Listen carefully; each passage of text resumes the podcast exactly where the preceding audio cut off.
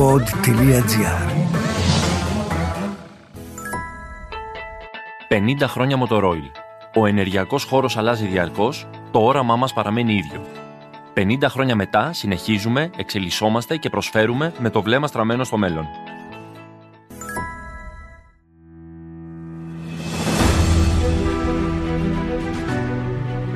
Blue is the new green.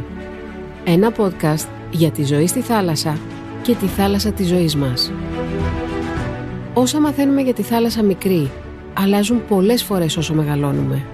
Τα συναισθήματα όμως που μας συνδέουν μαζί της, σπανίως μεταβάλλονται. Την αγαπάμε, τη σεβόμαστε, τη φοβόμαστε, τη χαιρόμαστε. Και είναι για μας εδώ, σε αυτόν τον τόπο, το πιο προσβάσιμο, απολύτως φυσικό περιβάλλον που έχει πάντα κάτι ακόμη να δώσει σε όλους. Στα επεισόδια του podcast Blue is the New Green θα καταδυθούμε σε μεγάλα βάθη. Θα κολυμπήσουμε στον αφρό φιλόξενων νερών. Θα μάθουμε ποια είναι τα πιο καθαρά. Θα συζητήσουμε το πώς μπορούμε να τη χαρούμε όλο το χρόνο και θα βρούμε τρόπους να συμβάλλουμε στη σωτηρία της. Θα μας μιλήσουν επιστήμονες για τα δικά μας κοράλια, τα πάρκα, τους ντροπαλούς γίγαντες των ελληνικών νερών, ενώ ναυτικοί και ψαράδες θα διηγηθούν ιστορίες για χαμένους θησαυρούς και άνθρωποι της ταιριάς που ζουν για τη θάλασσα θα αποκαλύψουν τους μύθους και τις αλήθειες της. Ο βυθός είναι το μέρος του υδάτινου όγκου που βρίσκεται κάτω από την επιφάνεια της θάλασσας. Ένας άγνωστος κόσμος για τους περισσότερους. Ο έμπειρος δίτης Κώστας Οκταρίδης έχει συνδέσει το όνομά του με ειδήσεις που μας έκαναν να στρέψουμε το βλέμμα μας στη θάλασσα. Η αφορμή για να ασχοληθεί επαγγελματικά με τις καταδύσεις και να γνωρίσει τον ελληνικό βυθό δεν οφείλεται σε κάποιο ναυάγιο ή στη διάθεσή του να κάνει ένα επάγγελμα που λίγοι διαλέγουν. Και για εκείνον οι καταδύσεις ήταν κάτι που είδε για πρώτη φορά στην τηλεόραση.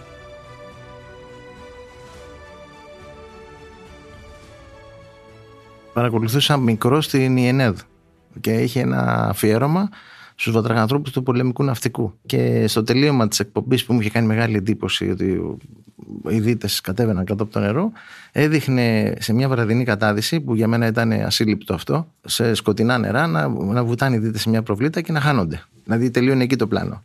Και μετά περίμενα την επόμενη εκπομπή να δω τι θα ξαναγίνει. Φανταζόμουν ότι είναι συνέχεια. Βέβαια δεν έγινε, δεν έμαθα ποτέ τίποτα. Και όποτε γνώριζα κάποιον ο οποίος ήταν βαταχάνθρωπο του ναυτικού, τον ρωτούσα εκεί στην προβλήτα που βουτάτε, αυτό δεν καταλάβαινε. Γιατί προφανώς το πλάνο αυτό ήταν για τις ανάγκες του Ναι, γυρίσματος ναι. μιας εκπομπής στρατιωτικής για ένα αφιέρωμα. Οπότε, επειδή δεν έπαιρνα ποτέ αυτές τις απαντήσεις, σιγά σιγά είχα μια περιέργεια να δω τι είναι εκεί από κάτω στη θάλασσα. Και έτσι ξεκίνησα καταδύσει στα 17 χρόνια, περίπου 18, έφηβος. Αποφασίσατε εσείς να δώσετε τη συνέχεια στην εκπομπή, να δείτε Ναι, μόνος μου, τι έχει. τι γίνεται. Δεν το βρίσκα εύκολα. Είναι απέραντο γαλάζιο κάτω από την επιφάνεια της θάλασσας, απέραντο μαύρο, τι χρώμα είναι. Κοιτάξτε, σταδιακά το χρώμα χάνεται. Είναι λίγο black and white στα βαθιά. Οπότε μένει μονόχρωμο λίγο όσο κατεβαίνουμε. Γίνεται λίγο ασπρόμαυρη ταινία. Ναι. Μετά τα 30-40 μέτρα είναι αποχρώσεις του γκρι. Μόνο αν ανάψουμε κάποιο τεχνητό φωτισμό, φακό, φως, φλας, τότε βλέπουμε τα χρώματα πώς είναι. 30-40 μέτρα είναι μεγάλο βάθος για τον άνθρωπο. Βεβαίως, ναι, ναι. Επίσημα τα 30 μέτρα είναι το μέγιστο όριο αναψυχής. Που πάει κάποιος άνθρωπος να χαρεί, να κάνει καταδύσεις κτλ. Από εκεί και πέρα το θεωρούμε βαθιά. Ποιο είναι το πιο βαθιά που έχετε εσείς δει; Πιο βαθιά που έχω δει είναι με υποβρύχιο τηλεκατευθυνόμενο όχημα νοτιοδυτικά της Ήδρας στα 861 μέτρα για επιθεώρηση ενός ναυαγίου για λογαριασμό του Υπουργείου Δικαιοσύνης. Μετά με βαθεσκάφος έχω φτάσει στα 631 σε Ήσασταν δοκιμές. μέσα; Ναι, ναι, μέσα Ναι. στο βαθεσκάφος, στη Μασαλία. Ναι. Ήμουν κυβερνήτης του βαθσκάφου θέτης του Εθνικού Κέντρου Θαλασσιών Ερευνών. Και με καταδύσεις είχα φτάσει στα 212 το 1995. Πώς είναι αυτό; Όταν είσαι μικρός, μπορείς και πας βαθιά λόγω της τρέλας που έχει κάποιος νεαρός, σε συνδυασμό με την ε, εξέλιξη της τεχνολογίας, των αερίων κτλ. Εγώ πάντοτε έκανα βαθιές καταδύσεις. Δηλαδή, ξεκίνησα, από την αρχή που ξεκίνησα, είχα δύο κατηγορίες. Εγώ έκανα βαθιές και ναυάγια. Ναι. Οπότε είναι κατά κάποιο τρόπο η specialty μου. Έχει σχέση το να κολυμπά κάποιος με το να καταδύεται; Καμία. είναι τελείως διαφορετικό. Το κολύμπι είναι τεχνικό, είναι άθλημα ας πούμε, τεχνικό, κυρίως τεχνικές εφαρμογές, αναπνοή, κινήσεις, θέση σώματος. Οπότε αναπτύσσοντας το κομμάτι της κολύμβησης, αγωνιστικά δηλαδή, σε ομάδα, απέκτησα μια έτσι καλύτερη υδροβιότητα. Ναι. Και μια καλύτερη επαφή με το νερό, θα έλεγα. Γιατί μέχρι τότε δεν είχα. Ήμουν πιο βουνίσιος, θα έλεγα. Και έτσι στις πρώτες μου καταδύσεις δεν ένιωθα πολύ άνετα. Όταν πρώτο ξεκίνησα δηλαδή, δυσκολευόμουν αρκετά. Το κυρίαρχο συνέστημα ποιο είναι; Για κάποιον που αρχίζει να κάνει καταδύσεις. Στην αρχή, επειδή δεν ήξερα, είχα το εξής. Μπορούσε και εξίσωνα πολύ εύκολα. Αλλά εγώ δεν το ήξερα τότε. Λέμε για το αυτή, για την πίεση Ναι. του αυτιού. Οπότε έκανα με μεγάλη δύναμη τις εξώσεις και πόναγαν μετά τα αυτιά μου. Δηλαδή με πόναγαν τα αυτιά μετά την κατάδυση από την υπερβολική προσπάθεια.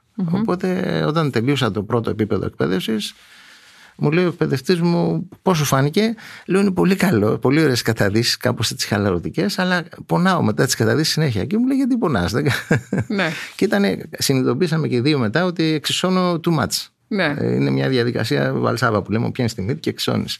Οπότε μου λέει σιγά σιγά τις επόμενες καταδύσεις που θα κάνεις να εξώνει πιο ομαλά.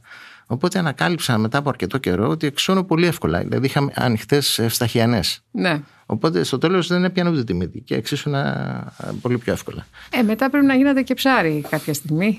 Όχι, εντάξει, ψάρι δεν πάντοτε φοβόμουν. Ειδικά, δηλαδή, πάντοτε ήμουν ένας άνθρωπος που ε, σκεφτόμουν, ας πούμε, τι μπορεί να πάει στραβά.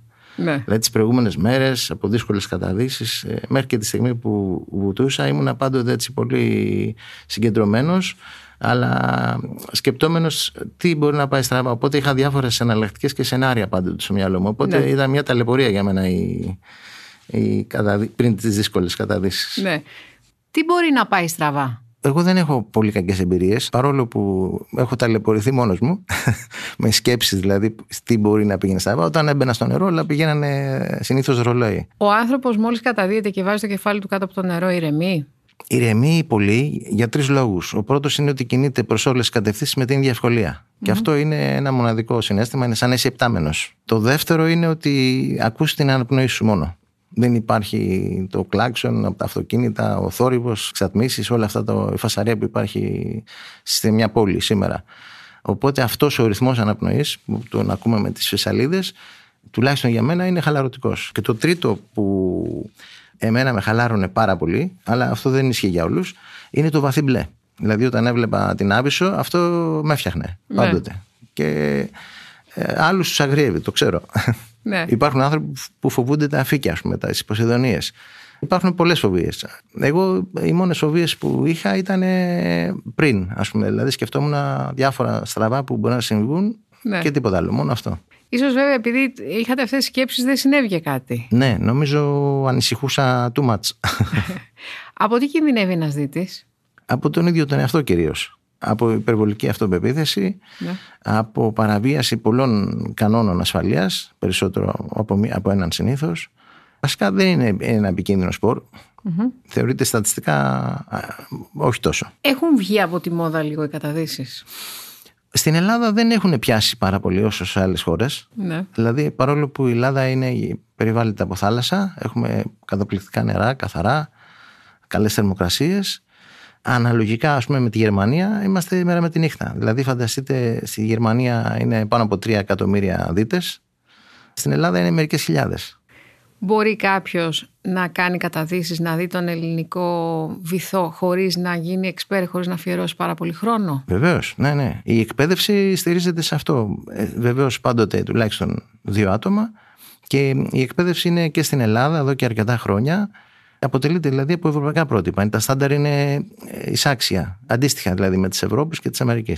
Επομένως κάποιος πηγαίνει σε μια σχολή, καταδύεται από το πρώτο μάθημα, έτσι; Ναι, ναι. Είναι ναι, ναι. κάτι εύκολο. Αρκεί να ξέρει να κολυμπάει. Ναι, το βασικό είναι να ξέρει μπάνιο και να είναι υγιής. Έχει ένα βασικό ερωτηματολόγιο. Αν δεν υπάρχει κάποιο σοβαρό πρόβλημα υγείας, συμπληρώνει πρώτα το ερωτηματολόγιο, αρχίζει η θεωρία και Ναι. μετά περίπου αποτελείται από έξι καταδύσεις που σταδιακά φτάνει μέχρι τα 18 μέτρα. Ναι. Για τους junior, για τους πιτσιρικάδες είναι μέχρι 12. Μπορούν και τα παιδιά να κάνουν Από καταδύσεις. 10 ετών στην Ελλάδα. Πολύ ωραίο αυτό, δεν το Ναι, ναι, ήξερα ναι, να ναι. σου πω την από, αλήθεια. 10, ναι, ναι, από 10 ετών μπορεί να ξεκινήσει κάποιο παιδάκι πάντοτε με συνοδεία Ναι. να κάνει καταδύσεις με τους γονείς του ή με τον εκπαιδευτή του ή με τους φίλους του. Ναι. Ο εξοπλισμός είναι πάντα κάτι που βρίσκεται στη σχολή; Ναι, παρέχεται από τα καταδυτικά κέντρα. Είναι Ναι. η παροχής καταδυτικών υπηρεσιών με βάση το νόμο 3409 και στην Ελλάδα είναι πάνω από 300 σχολές, φανταστείτε. Οπότε εκεί θα βρει κάποιος ό,τι χρειάζεται. Ναι, ναι, ναι, παρέχεται συνήθως κατά την εκπαίδευση Και μετά, Ναι. αν θέλει κάποιος να νοικιάσει εξοπλισμός, δεν χρειάζεται να αγοράσει. Κάποιος μας ακούει τώρα μπορεί να λέει: Πω, πω θέλω να αρχίσω καταδύσει, αλλά δεν έχω κάποιον να με ακολουθεί. Πώς θα το καταφέρω αυτό; Οι περισσότεροι που έρχονται είναι μόνοι τους. Ναι. Και το 30% παγκοσμίως είναι γυναίκες. Αυτό είναι χαμηλό ποσοστό. Αυτή είναι η πραγματικότητά μας. Ναι. Οπότε τους κάνετε εσείς παρέα, τους κάνουν οι. Ναι, ναι, ή βρίσκουν άλλες κοπέλες στην πορεία και συνεχίζουν, ή ε, αποκτούν έτσι. Είναι και λίγο παρείστικη η κατάδυση, τις αντίστοιχες παρέες και συναντιούνται στις καταδύσεις. Μετά ακολουθούν τα βέρνα κτλ. Ο Έλληνας συνδυάζει τα σπορ, ξέρετε. Πάντα μεταφέρνα. ναι, ναι. Πόσο κρατάει μια κατάδυση για έναν άνθρωπο που δεν είναι επαγγελματίας, που το κάνει για λόγους Α, ψυχή. Ναι. Είναι περίπου μία ώρα. Τι άλλο έχει να κάνεις εκεί; Βασικά στην αρχή μαθαίνεις να Ναι. ρυθμίζεσαι το ρυθμιστή πλαισότο, αυτό το jacket που λέμε, το οποίο οι καινούργοι δίτες συνήθως αφιερώνουν χρόνο με τα κουμπάκια, βάζοντας και βγάζοντας αέρα, να ανεβοκατεβαίνουν. Στη συνέχεια αρχίζει η παρατήρηση. Είναι Ναι. ένας καινούριος κόσμος, τελείως ε, μαγικός και πέραν από αυτά που σας προανέφερα με την ουδέτερη πλαισότητα, με την αναπνοή και αφού μάθει να σταθεροποιείται και να μην ανεβοκατεβαίνει συνέχεια, ε, μετά αρχίζει η βόλτα. Δηλαδή αρχίζει η δυνατότητα του να κινείσαι και να βλέπεις ε, έναν άλλο κόσμο, κυρίως θαλάσσιους οργανισμούς, οι οποίοι σαφώς στην Ελλάδα είναι λιγότεροι σε σχέση με άλλες χώρες, ιδιαίτερα ανεπτυγμένες καταδυτικά. Έχουμε φτωχό βυθό. Ναι, ναι. Τα χαρακτηριστικά της Ελλάδος είναι τα εξής. Έχουμε ε, πολύ καθαρά νερά, διάρκεια Ναι. δηλαδή, ορατότητα καλή, με ελάχιστες εξαιρέσεις. Έχουμε πολύ καλή γεωμορφολογία του Ναι. βυθού. Τα βράχια μας είναι πολύ εντυπωσιακά κτλ. συνήθως, ιδιαίτερα στις κυκλάδες. Αλλά δεν έχουμε ψάρια. Ναι. Δηλαδή η ποσότητα των ψαριών είναι ιδιαίτερα μειωμένη. Και αυτό οφείλεται καθαρά σε μια λανθασμένη αλλιευτική πολιτική που υπάρχει εδώ και χρόνια. Δηλαδή όλοι ψαρεύουν παντού και πάντα. Δεν υπάρχουν προστατευόμενες περιοχές δηλαδή. Επιτρέπεται κάποιος να ψαρέψει με μπουκάλες; Όχι, απαγορεύεται διαρροπάλου και σε αυτό είναι πολύ ευαισθητοποιημένες Το λέω με μεγάλη ικανοποίηση αυτό. Δηλαδή οι συνάδελφοι και οι επαγγελματίες που ασχολούνται, οι πουδενοί δεν ασχολούνται με ψάρεμα. Μάλιστα. Κάποιος λοιπόν που καταδύεται κάνει μία βόλτα. Ένας πολύ βαθιά ριζωμένος φόβος είναι αυτός για τον καρχαρία. Ναι, άμα τον δει. είναι πολύ δύσκολο να δει κάποιος καρχαρία, τα οποία δεν είναι και επικίνδυνα ιδιαίτερα. Είναι ένας μύθος αυτός, αλλά θεωρητικά ένας Έλληνας δεν θα δει στη ζωή του σαν Ναι. δίτης, Ναι. ενώ υποβρυχίως. Έχετε δει εσείς; Έχω δει τρει-τέσσερι φορές, ας πούμε, φανταστείτε, σε όλη μου τη ζωή. Πόσα χρόνια υπολογίζετε ότι έχετε περάσει στο βυθό; Έχω πάνω από 10.000 ώρες σε καταδύσεις. Σας έχει τύχει ποτέ να σας ζητήσουν να καταδυθείτε σε βρώμικα νερά; Έχω κατέβει, ναι, σε πολλοίς. Έχω κατέβει και στον Κυφισό. Στον Κηφισό έχετε καταδυθεί; Εκεί ήταν ίσως η χαμηλότερη ε, ορατότητα. Είναι, ξέρετε, ο Κυφισός που εκβολές του βγαίνουν στη θάλασσα. Έχω βουτήξει εκεί, ήταν τα πιο ίσως θολά νερά που έχω δει, πιο μαύρα, ας πούμε. Ναι. Έχω βουτήξει σχεδόν σε όλες τις περισσότερες περιοχές της Ελλάδος. Και στον Πειραιά και σε εκβολές ποταμών. Εκεί που δεν επιτρέπεται να κάνουμε μπάνιο. Για αυτές τις περιπτώσεις υπάρχει το αντίμετρο Ναι. που λέγεται στεγανή στολή. Ναι. Είναι μια στολή δηλαδή που παίρνει και αέρα με- ε, ανάμεσα στο δέρμα και τη στολή και είναι για αυτές τις περιπτώσεις. Δεν έχετε σε επαφή με κάτι. Όχι, ουσιαστικά λίγα μέρη έρχονται. Ναι. Σε τι περιπτώσεις έχετε κληθεί έτσι που εμάς μπορεί να μας κάνουν εντύπωση να καταδυθείτε. Επαγγελματικά έχω δουλέψει και σαν δίτης σε πολλά ναυάγια και, και σαν πραγματογνώμονας πάρα πολλά χρόνια. Έχω δουλέψει και στο Εθνικό Κέντρο Θαλασσίων Ερευνών, το ΕΚΘΕ, που αργότερα ονομάστηκε ΕΛΚΕΘΕ. Ήμουνα κυβερνήτης και υπεύθυνος στο τμήμα των καταδύσεων. Τι να σας πω, έχω κάνει πάρα πολλές και να γεωκαταδύσεις και μ, έρευνες Ναι. ευχάριστες, οι περισσότερες, με ανακαλύψεις και τέτοια Πιο πράγματα. ευχάριστη. Πιο ευχάριστη είναι ο εντοπισμός νέων ε, ναυαγίων που δεν έχουν ξαναβρεθεί. Νομίζω αυτό το συνέστημα, το Indiana Jones λιγάκι, Ναι. όταν το ζήσεις είναι το κάτι άλλο. Αρχαία ναυάγια. Έχω κάνει και με την εφορία αναλύων σχετικά πάρα πολλές αποστολές, αλλά τα αρχαία δεν είναι τόσο για μένα προσωπικά. Για έναν αρχαιολόγο, ίσως είναι ιδιαίτερης σημασίας. Εμένα μου αρέσουν πιο πολύ αυτά τα οποία έχουν και την ανθρώπινη παρουσία. Δηλαδή, θυμάμαι ας πούμε, το υποβρύχιο Περσεύς, ένα βρετανικό υποβρύχιο. Ήταν μια σημαντική ε, ανακάλυψη που σε συνδυασμό με τον, έναν επιζώντα που υπήρχε, που είχε καταθέσει τι είχε συμβεί, Ναι. ήταν ένα ταξίδι στον χρόνο. Γιατί αυτά που έβλεπα ήταν αυτά που είχε γράψει. Ναι. Οπότε για μένα αυτό ήταν ε, ίσως οι πιο εντυπωσιακές εικόνες που αποκτούν ε, εικόνα, ζωντανεύουν. ναι. Τα οποία μέχρι να ρίξετε εσείς ε, φως από το φακό σας δεν τα έχει δει κανείς. Ναι, αυτό είναι το πιο ωραίο από όλα πιστεύω. Είναι δηλαδή κάτι το οποίο Είναι ένα κίνητρο για να ψάχνεις αφενός στα νέα ναυάγια αυτά, γιατί είναι, δεν βρίσκονται και εύκολα πάντοτε. Mm-hmm. Θέλει αρκετές ώρες πολλές φορές. Και απ' την άλλη είναι μια μεγάλη έτσι, ικανοποίηση, γιατί ταξιδεύεις στον χρόνο. Τι σας έχει φοβήσει, σκέψεις που κάνει ο ίδιος άνθρωπος και συγκεκριμένα ο ίδιος εαυτός μου δηλαδή έχω πιάσει τον εαυτό μου σε καταδύσεις να κινδυνεύει να πανικοβληθεί οπότε αυτό είναι το μόνο επικίνδυνο πιστεύω Πανικοβληθήκατε γιατί υπήρχε πραγματικός κίνδυνος ή εσείς το είχατε φτιάξει στο μυαλό σας; Όχι, όχι. Συνήθως είναι παιχνίδια μυαλού. Δηλαδή ναι. στην κάθοδο Μπορεί να κάνεις, ας πούμε, μια μικρή ταχυκαρδία ή να νιώσεις άβουλα, τέτοια πράγματα. Και αρχίζεις και παίζεις λίγο με το μυαλό. Αλλά είναι, δηλαδή, είναι και αυτό μες στο παιχνίδι. Σκέφτεσαι κάτι άλλο εκείνη την ώρα; Ναι, νιώθεις ότι αρχίζεις και δεν έχεις, ας πούμε, τον έλεγχο λιγάκι. Ναι. Οπότε νιώθεις ότι δεν μπορείς να το κάνεις. Και πρέπει έχει... ή να διακόψεις την κατάδυση, αν νιώθεις ότι φοβάσαι ή ότι δεν είσαι εντάξει, ή να εντοπίσεις τι είναι αυτό που σε χαλάει και να, το, να με κάποιο τρόπο να το μαζέψεις. Τι σας έχει τρομάξει; Ε, μόνο σκέψεις τέτοιες. Δεν έχει ποτέ πεταχτεί ένα ψάρι; Ποτέ δεν με έχει ενοχλήσει. Δηλαδή νιώθω και ένιωθα πάντοτε ότι ο άνθρωπος είναι αυτός που εισβάλλει σε ένα ωραίο φιλικό περιβάλλον που είναι η θάλασσα. Δεν ένιωσα ποτέ δηλαδή ότι το περιβάλλον της θάλασσας είναι μη φιλικό. Οπότε με σκέψεις του ιδίου μου του εαυτού ένιωθα λίγο άβολα. Αλλά και αυτό είναι κάτι διαχειρίσιμο. Τι σημαίνει θάλασσα για σας; Για μένα είναι ένα περιβάλλον πολύ ωραίο, μαγικό και χαλαρώνω πολύ.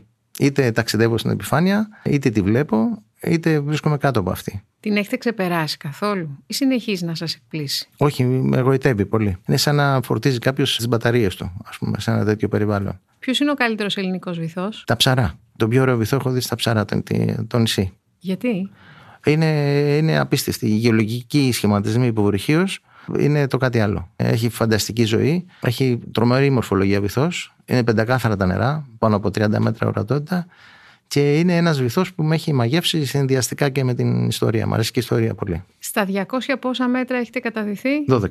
Στα 212. Ναι. Στα 212 υπάρχει φως. Τι γίνεται; Όχι, όχι.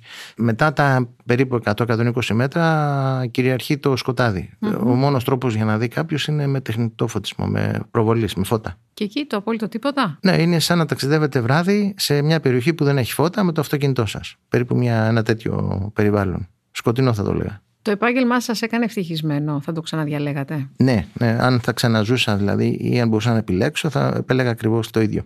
Για λόγους ψυχαγωγικούς καταδίεστε πια ή ναι. όχι; Ναι, ναι, ναι.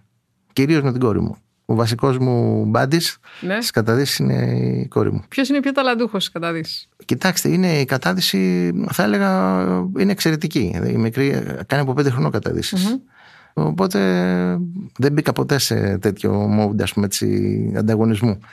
Πάντοτε τη θαυμαζα Οπότε ε, το ίδιο κάνω και τώρα.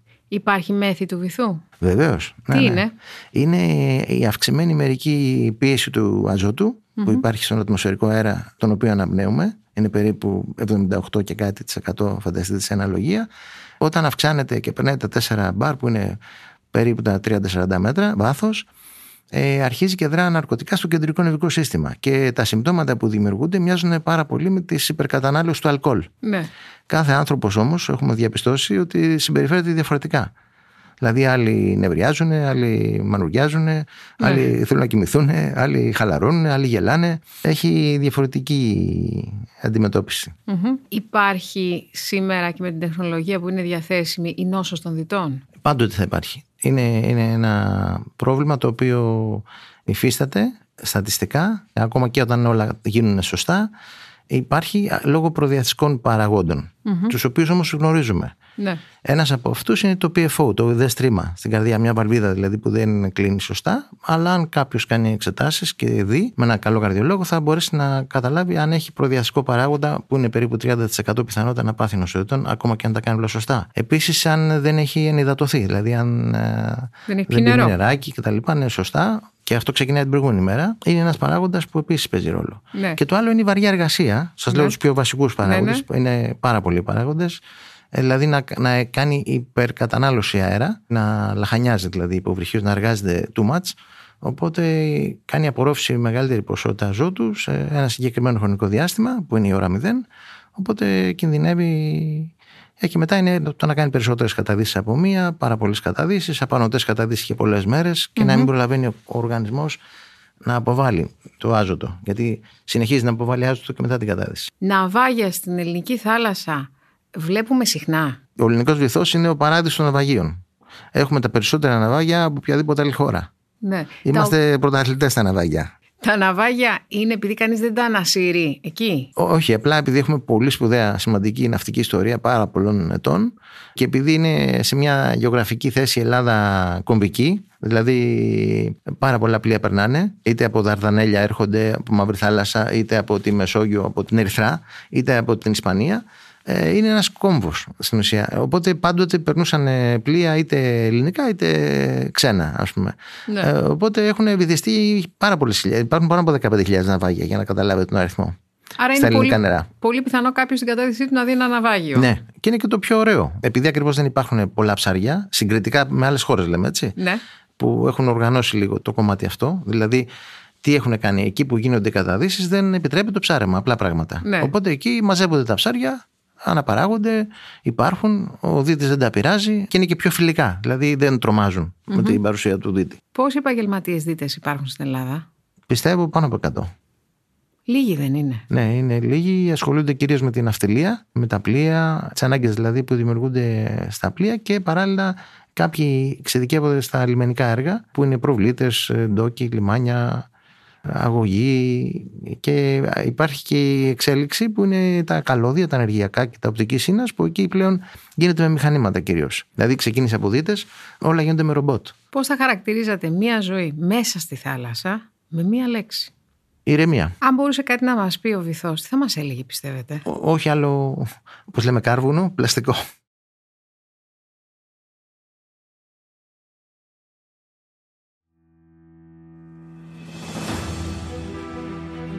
Χάρη στην τεχνολογία, στις μέρες μας, το επάγγελμα του δίτη εκλείπει. Για εκείνους που θέλουν να ανακαλύψουν το βυθό, στην Ελλάδα τα νερά παραμένουν γαλήνια και οι βουτιές μπορούν να αποτελέσουν μια ανεπανάληπτη εξερεύνηση σε ένα μαγικό κόσμο. Είμαι η Αθηναής Νέγκα και αυτό ήταν το podcast Blue is the New Green. Το ακούτε στο pod.gr, Spotify, Apple Podcasts, Google Podcasts και όπου αλλού ακούτε podcast από το κινητό σας. Εδώ και 50 χρόνια η Motorola δημιουργεί και προσφέρει, δίνοντας προτεραιότητα στον άνθρωπο, την κοινωνία και το περιβάλλον. Στην Ελλάδα η θάλασσα είναι πηγή ζωής, πηγή ενέργειας. Την ανακαλύπτουμε, την προστατεύουμε, την κάνουμε πρωταγωνιστή. 50 χρόνια Motorola. 50 χρόνια τώρα οι αξίες μας ορίζουν το αύριο της ενέργειας.